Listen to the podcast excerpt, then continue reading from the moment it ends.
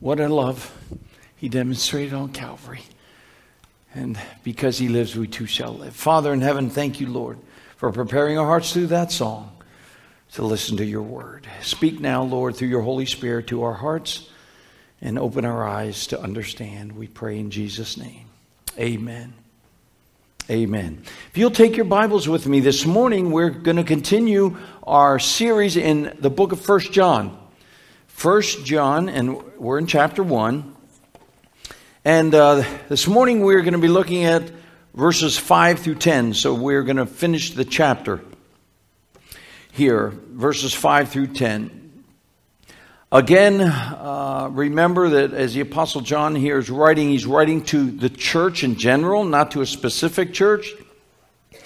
But uh, through this letter, he is going to t- uh, zero in on um, some truths, uh, some foundational truths that are so important for the believer to understand and hold on to because what had been happening is uh, false teaching had been slipping into the church. False teachers were coming and, and they, they were teaching all kinds of, of false doctrine. And so John needed to straighten some of this out in his letter. And so that's what we're going to look at here. And uh, now he really gets into uh, his subject matter in verse 5. Well, actually, let's, uh, let's just read verses 1 through 4, and then we'll, we'll look at verse 5. What was from the beginning, what we have heard, what we have seen with our eyes, what we beheld and our hands handled concerning the word of life. There's a title for Jesus Christ. And the life was manifest. And we have seen and bear witness and proclaim to you the eternal life. Another description of Jesus Christ which was with the Father and was manifested to us. What we have seen and heard, we proclaim to you also, that you also may have fellowship with us. And indeed, our fellowship is with the Father and with his Son, Jesus Christ. And these things we write so that our joy may be made complete. So here, John is preparing them for what he's about to, to say. And he, again, he is talking about uh, an eyewitness account that he and the others experienced in hearing the Word of God and hearing the Word of life when they were face to face with Jesus while he walked the earth. And so they heard the message from him, and now they carry on that message and proclaim it to others.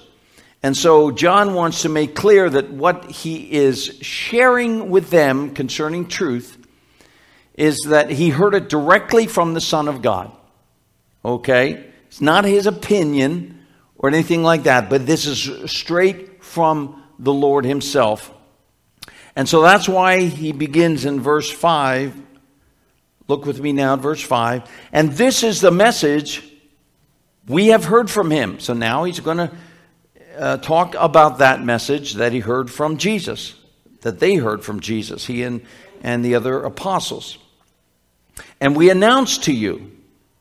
So here the, here's the message that God is light, and in him there is no darkness. So he starts here. John starts with Here's our message to you, Christians God is light. There is no darkness with him at all. He is light. And John starts here because he realizes that the doctrine that was being spread around in the churches that were upsetting people, and some people were going, oh, maybe, maybe this is right, is that light and darkness could coexist together. In other words, he's pointing out the purity and the glory of God. And when he mentions the word light, he's talking about the light of God, which is in him, there is no, no, no sin, no darkness. So the light represents holiness, the holiness of God. Darkness here, as he uses the word darkness, is, uh, represents sin. Sin that cannot be uh, part uh, of fellowship with God, and it certainly is not in the presence of, of God or in his, his character. Notice he says, God is light. Now, where do we see this?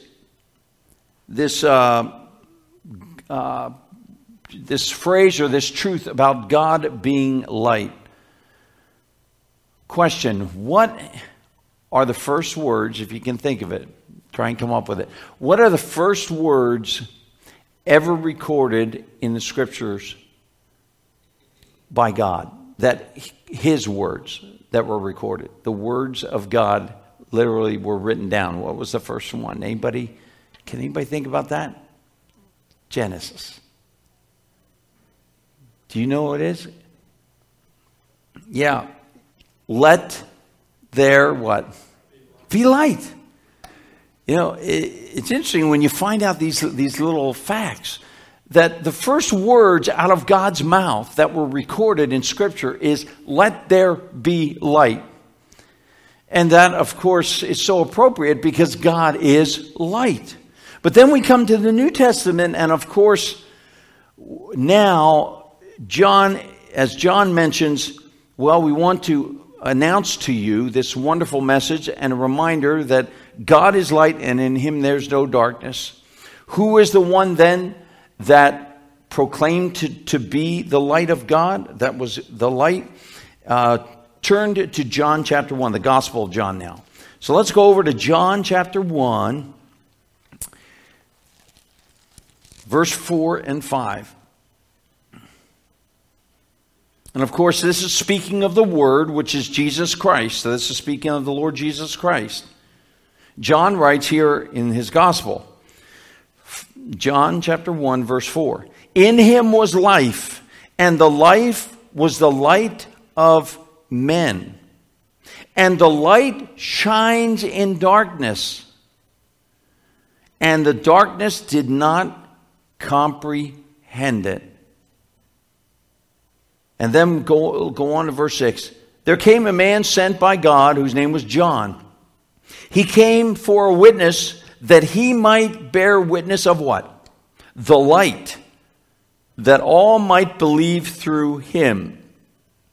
John came to bear witness of the light, who is what? Jesus Christ. And then verse 8 He, John, was not the light but he came that he might bear witness of the light. And verse 9 there was the true light which coming into the world enlightens every man. So John starts his gospel by saying that Jesus Christ himself is the light. Which means if, if he is light, if he is the light that came into the world, to shine in this dark, sinful world and enlighten all the hearts of sinful man, then what does that make him? It makes him God. It makes him God. Jesus can't be the light if he's not God also. Because this is, this is the eternal light. And now I'll turn to John chapter 8. So we're in the Gospel of John. Go over to John chapter 8, verse 12.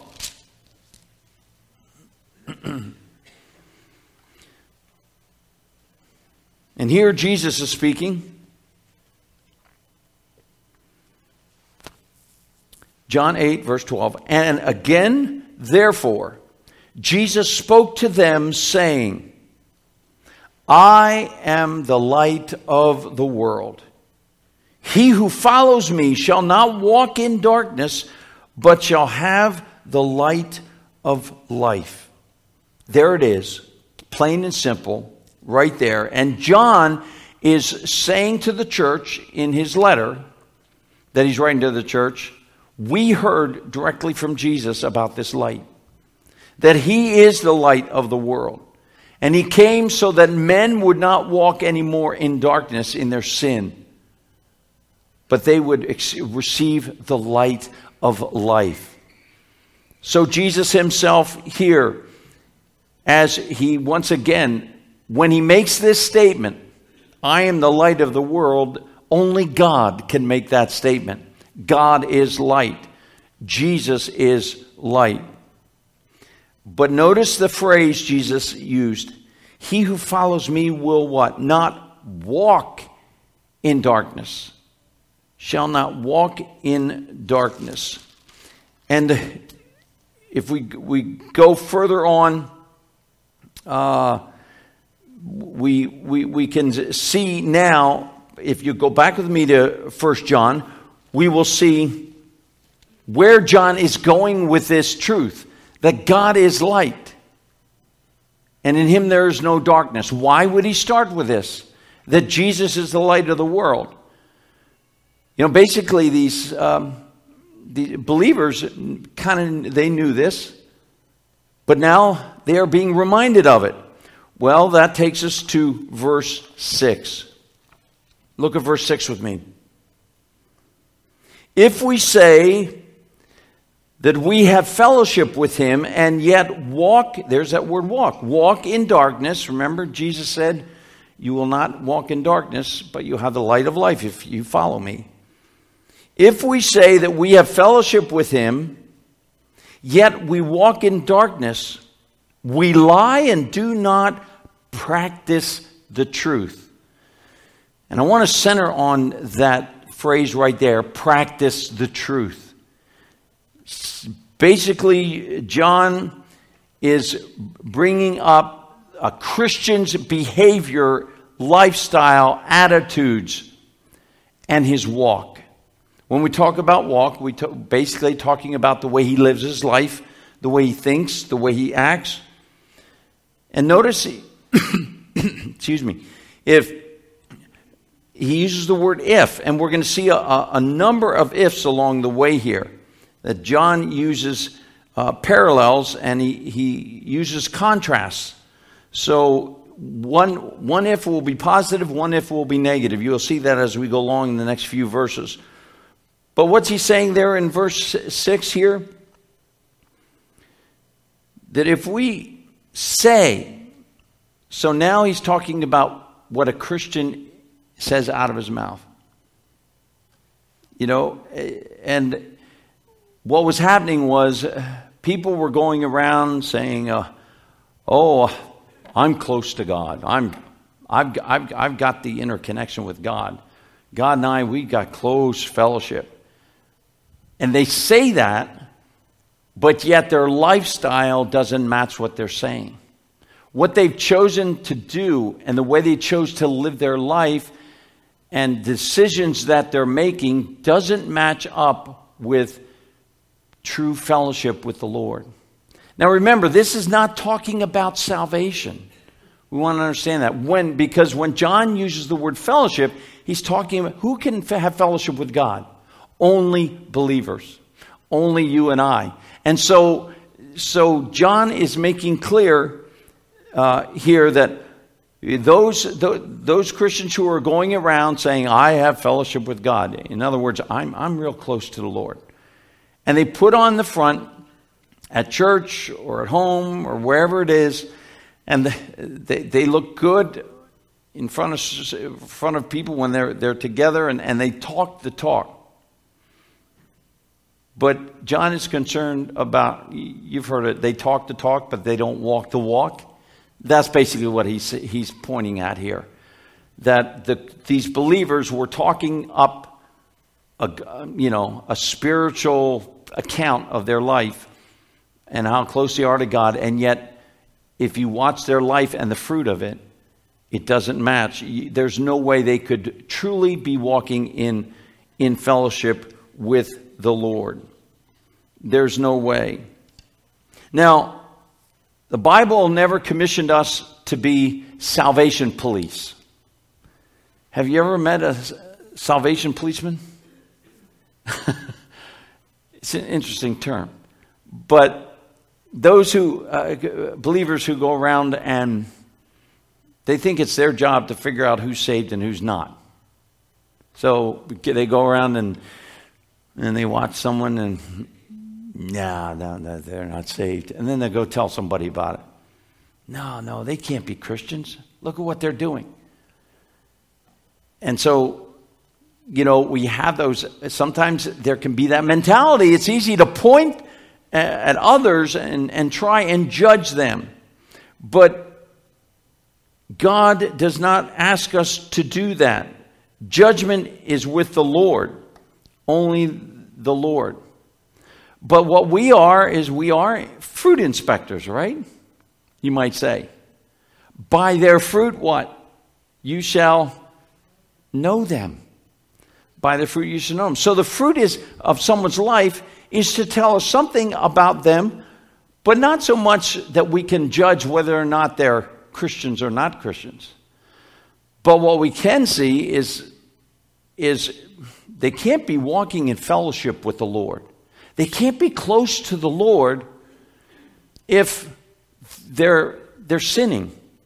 If sin is part of their life and, and you know, and, and it's, it's uh, something that's known about them and found out about them, but they, they haven't confessed that sin, they haven't dealt with that sin, what does that tell us? Well, it tells me, and I need to be a fruit inspector of myself first. Because when I sin, I, and I, I recognize that I have sinned, I need to understand that my fellowship, the moment I sin, my fellowship with God is not as close as it was. That there is a brokenness in the fellowship. And suddenly I'm not as close to God as I used to be. And it, it reminds me of, the, uh, of growing up as a kid. Okay, some of you kids here, um, when you disobeyed mom and dad, okay, Skylar, have you ever disobeyed mom and dad? Mm, oh, good. All right. Yep. Yes. He's a good boy. He's a good boy. Skylar there. But but I know that, that there were times when I didn't obey mom and dad growing up right? And and there was some what happened? Okay. Do I have someone? Do I have a witness? Can I have a witness? That's what the, you hear him say. Can I have a witness? Uh, is Noah back there? Come on up. Come on. I, I don't know why I chose him again, but he's he's he's he's going to be our illustration. Okay. Thanks, Noah. Thank you, buddy. Good to see you, buddy. Okay, let's let's see if we can get this green one on. Okay, Noah, um, can you recall a time in your life when you disobeyed your mom or dad? Do you, can, you, can you think of something that you did that you shouldn't have done? Now, now you don't have to spill your, you know, the worst things you've ever done or anything like that. Do you remember anything where it displeased your mom and dad? Is there something you can t- share? Not cleaning up the garage. Not cleaning up the garage? Did they ask you to do that? Really? And you didn't do it? So, so Noah, question, buddy. So when, when you didn't clean up that garage, were your parents pleased with you? Were they happy with you? No. They weren't. So it, it wasn't like before, right? That something happened, right, when you disobeyed and didn't obey them. Did, did anything come of that? Did, what did your parents do about that? Do you recall? Did, did, did you get any kind of discipline or punishment? I was grounded. Oh, grounded. Oh, I know what that's like. Grounded. Was that fun? No. No, no they shut you down. They grounded you. So, so, so when you were grounded, you did this thing, right? Um, were you real uh, during this time? Were you real close to dad and mom? Like, like things were happy between you two, you guys? Not really. No. No, not until when? What did you have to do to kind of? What was the thing you had to do that that made things better with mom and dad after you did that? You disobeyed them. Ask for forgiveness. Yep, that's right. That's right. Did you ever say you're sorry to them? There it is. You said, I'm sorry. That's confession. Hey, give him a hand. He did a great job. Thank you, Noah. Thanks for coming up and being part of that. See, he, I wanted him to demonstrate to you, all of us this morning. want you to, because I want you to grasp this idea, this understanding, that God gave us a picture of, of our relationship with Him in the family here on earth, our family here on earth. So that we are what? Children of God. When I, as a child of God, right, I am now born again. Jesus said, You have to be born again. I'm spiritually born again. I become part of the family of God, and that's a permanent birth. None of you were, were born temporarily into your family.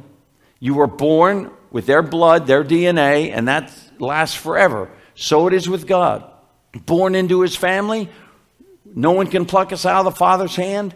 You are secure in him you are a child of God. So, when I choose to walk, as what John's saying, when I choose, when I choose to walk in darkness, you know, and, and, and I, I just, I'm, I'm swayed by temptation or my own old nature that's still in me. Even though I'm forgiven at the cross and cleansed, I still have that old sin nature that I can choose to sin. And when I do, if I choose to disobey God's word, does God suddenly say, You're not my son? Okay, I, I want nothing to do with you anymore. You, you know, you, you crossed the line. All right, let me take your name out of my book. Does that happen? No, it doesn't. No, it doesn't. Our names are written in the Lamb's Book of Life. What, what is the relationship? It's father child. Father child always will be till you get to heaven. So, what happens, as, as Noah shared with us so beautifully, when a child disobeys, parents are displeased and they have to discipline, hoping that that child will come and say, I'm sorry. And what happens when the child apologizes or confesses their sin? Then suddenly the fellowship is good again. Suddenly the fellowship is tight. Suddenly mom and dad are pleased. And no doubt, after he was grounded and he paid the price, right? But, but uh, he said he was sorry and, and uh, he learned a lesson. What happened? Now he's close to mom and dad again. That's the way it is spiritually with us and our Heavenly Father. I can, and so I can't go around, and John basically, this is what he's saying. I can't go around saying, oh, me and God are like this. Yeah. And all the while I'm over here sinning or have something in my life, some secret sins or sins that aren't confessed, and I don't deal with it. Do I really have fellowship with the Father? Close fellowship? No, I don't. It's been broken until I confess that sin. And so John is basically saying stop pretending, Christians. Stop pretending that you can walk with God in the light and walk in darkness at the same time. The two don't mix. Then look at verse 7 with me. And notice by the, see, uh, the end of verse 6, we're lying to ourselves. And to others, the end of verse 6, he says, But if we try and pretend we do both, we lie and do not practice the truth. Practicing the truth is when I take God's word and I act upon it in my life. And I obey God by practicing that truth. I j- just not knowing it in my head and not just saying the truth, but doing it. Be doers of the word and not hearers only. Then, verse 7 But if we walk in the light as he himself is in the light, we have fellowship one with another, and the blood of Jesus Christ, his Son, cleanses us from some sin. Is that what it says? Well, that's right. It's the word all. Cleanses us from all sin. The, what is it John saying here? He's saying if but it but if there's that word if again. If we walk in the light, truly walking, practicing the truth of God's word in my life, making sure that that um, I am I am you know sometimes I'll sin and I don't excuse me realize that that I've sinned. You know, maybe it's an attitude that, I, that I've had towards someone and I don't recognize it until God lets me know that, you know, I, His Holy Spirit convicts me of it and, and points it out. Um, but here, John is talking about, uh, but if we walk in the light, so that's walking in truth, and truly having fellowship with God, which means keeping short accounts with God. I confess my sin, I, I examine my own heart. If we walk in the light as He Himself is in the light, we have what? Fellowship with one another. There's that word fellowship again, that John uses that word fellowship a lot. That we have fellowship with one another. You know, the body of Christ, we, as the body of Christ, we can't really have fellowship with one another unless we're both walking the same way. Unless we both are, are seeking to please God in our life. You know, and there's, there's those that live the, uh, choose to go away from the Lord, maybe are prodigal, like the prodigal son. What happened to the prodigal son in that, that story that Jesus gave? prodigal son, he remained the son, just like we talked about. His father didn't disown him. He was always going to be his father's son. But what happened? The fellowship was broken because he chose to be, go his own way and do his own thing and step outside his father's will. And that's what we tend to do. We, we will tend to go outside the father's will. But when we choose to walk in obedience to our Lord and to the truth, what happens? we have wonderful fellowship with one another, with those in the body of Christ who are walking the same way. Isn't it wonderful when you're able to talk to other believers here and and you know that you know as you've seen their their life, the fruit of their life, um, it just shines with uh, you know it tells you that they're they're walking in the light. And another word, another phrase for walking in the light used in Scripture, especially by the, the Apostle Paul, is walking in the Spirit. Walking in the light, walking in the Spirit are basically the same thing. It's when I walk and allow the Holy Spirit to control me, my thoughts, my actions, and I'm constantly praying, saying, Lord, Lord Jesus, live through me, control me through your Spirit, help me to act like you would act, help me to think like you would think, and have the right attitudes so then we have fellowship. But here's the wonderful thing we're not perfect. God is not looking for perfect children. Did any of you uh, parents have a perfect child? No. Then never, never sinned, never did anything wrong or displeased you? No. Uh, except Dave Carl. He was, um, you were a good son, I'm sure. You, right? You were a perfect child. I'm sure you were. All the time, yeah. You, but, but here's the thing look what he says then, all right? Um, there, the wonderful thing is, the blood of Jesus Christ will cleanse us from all sin, and that means keep on cleansing. In the Greek, it means to keep on cleansing. That the blood of Jesus Christ will uh, cleanse us from all sin. And then he'll, he'll, he'll go on concerning that down here in verse 9. But look at verse 8. If we say that we have no sin. We are deceiving ourselves and the truth is not in us. And what was happening was there were those Christians going around saying, I don't have any sin. Once I was saved, I'm forgiven. I'm under grace. Therefore, I don't sin. And yet they go and sin, but, the, but then they say, well, that's not really sin. You know, God forgives. God doesn't hold me accountable.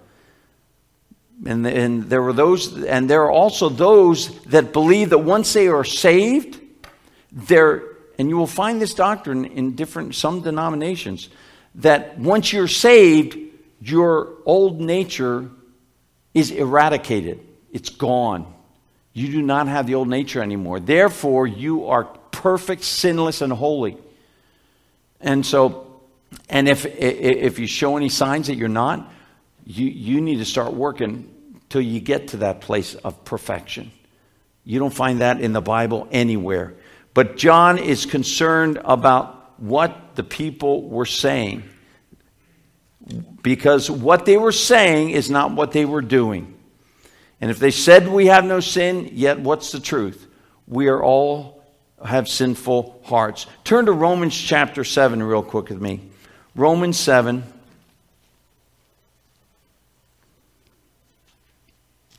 You know, this sinless perfection is, is the doctrine that sometimes is, is, is promoted. That once you become a Christian, you better not sin ever. Otherwise, you're not really saved. But that's not in the Bible. Look what, uh, look what Paul said about himself and his battle with sin. Romans chapter 7, verse 15. For that which I am doing, I do not understand, for I am not practicing what I would like to do. But the, I am doing the very thing I hate. Have you ever done that? Where all of a sudden you go, I can't believe I did that. And you wondered, where did that come from? You're trying to walk with the Lord and, and please Him, and yet you end up sinning or thinking something that you shouldn't and acting upon it. So basically, that's what Paul's saying here. He's saying, I want to do the right thing, but I end up not doing the right thing. I hate that. Verse 16, but if I do the very thing I do not wish to do, I agree with the law, confessing that it is good. So no, now no longer am I the one doing it, but sin which dwells in me. Paul says right here, sin still in me. Each one of us will have sin in a, a sinful nature still until we get to heaven. For I know that nothing good dwells in me, that is in my flesh. Now he has the Holy Spirit, but he's talking about his fleshly body and the old nature. For the wishing is present in me, but the doing of the good is not. For the good that I wish, I do not, but I practice the very evil that I don't wish to do. Have you ever sinned and all of a sudden you're just broken after you, after you committed that sin, whatever it is? And you just get angry at yourself and you, you just can't almost live with yourself because you're so upset. How can I do this against God or against somebody else? and and and we we, we get so angry. That's what that's what the attitude is here with the apostle Paul. He's looking at his own heart. And then he goes on. And then verse 21. I find then the principle that evil is present in me, and the one who wishes to do good, that's present within me. For I joyfully concur with the law of God in the inner man, but I see a different law in the members of my body waging war against the law of my mind and making me a prisoner of the law of sin which is in my members, in the flesh, the body. Wretched, now he talks about himself this way Wretched man that I am, who will set me free from this body of this death? Verse 25 Thanks be to God through Jesus Christ our Lord. He's the one who will set us free when we are, we are battling that sinful nature in us. So then, on the one hand, I myself, with my mind, am serving the law of God, but on the other, with my flesh, the law of sin. Christian, don't try, you can't be perfect, but what we do, what we should do and can do is be cleansed by the blood as soon as we recognize our sin and confess it. So go back with me and let's just finish this up in, in 1 John chapter 1.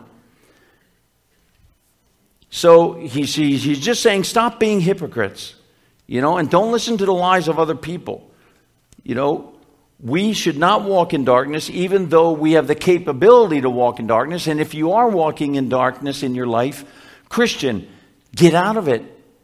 Confess your sin and get right with God. And then verse 9 and 10. If we confess our sin, he is faithful and righteous to forgive us our sins and to cleanse us from all unrighteousness. Again, uh, that's what uh, my dad used to refer to. I mentioned it, and actually, Nick mentioned it last Sunday. That this is uh, 1 John 1 9 is the Christian's bar of soap, we like to call it, where daily, use it for daily cleansing to wash, right? And so that if we confess our sin, we admit we're sinners. We admit we still have a sin nature. Confess it. He, God, is faithful and just to forgive us of that sin and to cleanse us from all unrighteousness, to wash it away by His blood. How wonderful is that? And what happens then? Just like Noah helped us to understand, we are now walking back in close fellowship with the Father. Walking with the Father In verse 10, if we say that we have not sinned, there it is again, saying, Oh, I haven't sinned, and pretending we, uh, we haven't sinned, we, uh, and we don't call it what God calls it, we make him a liar, and his word is not in us. John is concerned about self examination. You know, when I was uh, a week ago this past Tuesday, it was Tuesday night, and there I, I just finished carrying a, an air conditioner down from the second floor to the garage. And it was then I was heading to bed. It was about 11:30 at night, Tuesday night, when all of a sudden the pain started. And I started to get that amazing, incredible chest pain. That was just like a vice, and I was I couldn't. I went. I told Sharon. I says, "Honey, I think you got to call 911." It was getting worse and worse. I I had to lay on the floor. I couldn't move. she called 911. They rushed me to Hershey Med Center. And uh, of course, then they, they did all the, all the examining and everything. Basically, they said, according to your blood work, yeah, you, have had a, a major heart attack. But we got to find out why.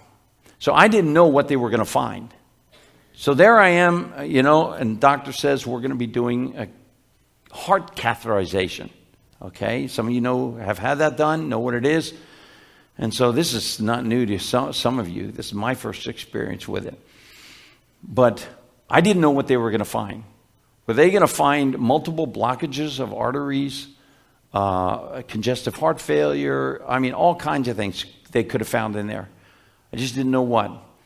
So it was, but it was time to check the heart and check it intensively.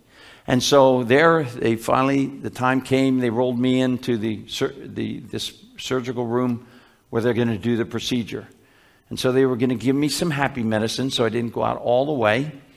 Uh, and uh, so I was kind of loopy, but I could understand what they were, you know, they, they were starting to give. They hadn't given it to me yet, but it was coming. And uh, I would still be awake for it. And what they had, there was a monitor right next to me, a big giant monitor, and so I could watch what they're doing. Some of you know that, that there's a monitor screen.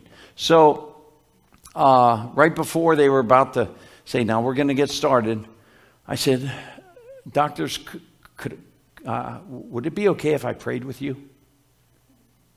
They were kind of like, what? What did he say? You know, yeah, could I pray with you over this?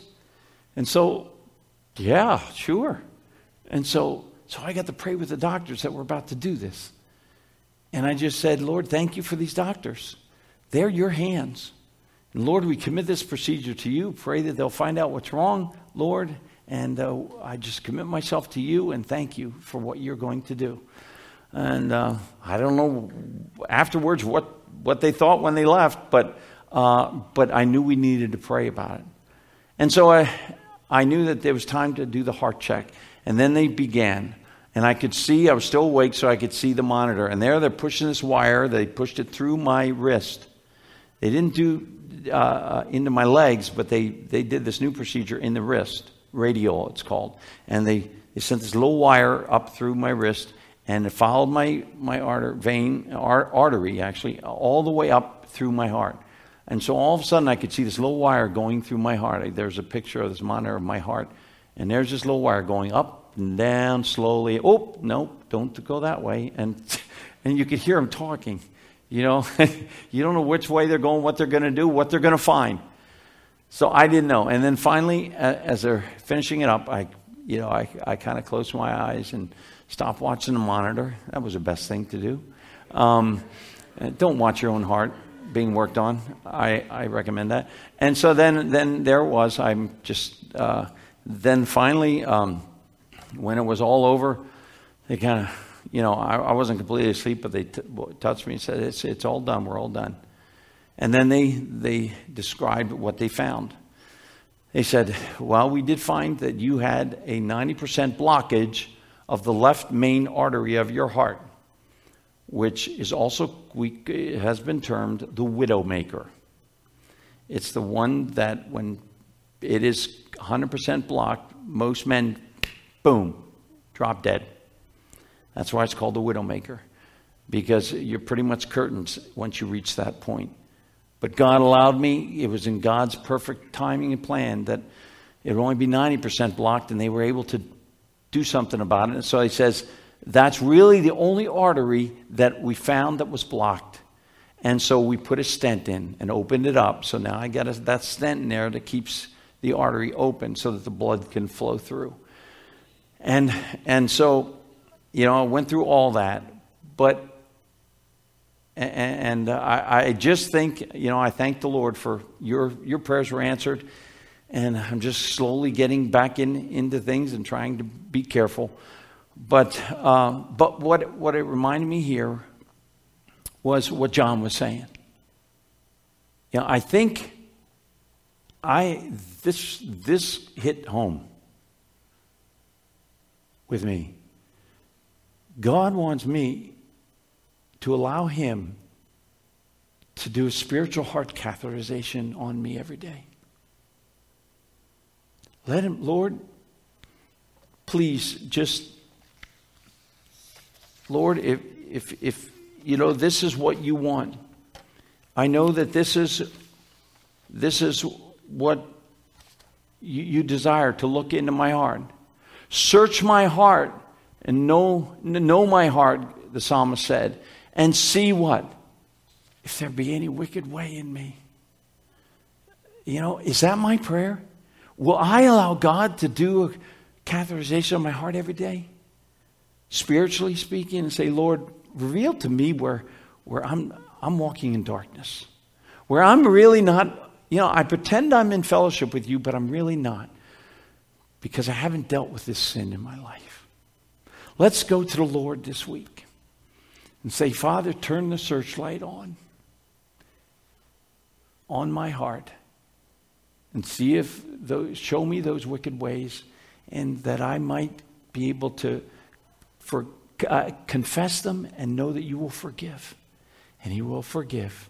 And then I can know fellowship is the best it's ever been with my Father in heaven. And I'll be walking with joy, peace, contentment, because I know I am in the center of the Father's will. I'm walking in the light. Let's pray with our heads bowed this morning as we close. If you're here without Christ, I invite you to accept the Savior. Your heart's never been changed, it's never been washed by the blood of Christ. You need to accept Christ as your Savior right now. Would you do it? Just simple, S- simply confess your sin to Him, admit you're a sinner, and tell Him that you need Him to save you if you understand that Jesus paid your price on the cross. Pray a prayer like this with me right now. Say, Dear Lord Jesus, I know I'm a sinner. I'm sorry for my sin. I believe you died on that cross for me and took the punishment for my sin. Come into my heart right now. Wash my sins away. I receive you today as my very own Savior. Thank you for dying for me and rising from the, the dead Lord Jesus. With heads bowed, if you gave your heart to Christ, you're now a child of God. You've been born again. Welcome to the family. Dear Christian, if you want a closer walk with the Lord and you want to make sure that your fellowship is right with God, would you say, Lord, do a spiritual heart catheterization in me today? And show me if there's something in my life I need to deal with. Some area in my life where I'm walking in darkness that I might confess and come back into walking in the light, that I might please you. Would you ask him, Christian? Heavenly Father, thank you, Lord, for speaking to our hearts. Thank you for the precious blood that cleanses us from all sin. And may we walk in the light, even as you are in the light. And we'll thank you for what you do in our hearts as we make these commitments. We pray in Jesus' name. Amen. Amen.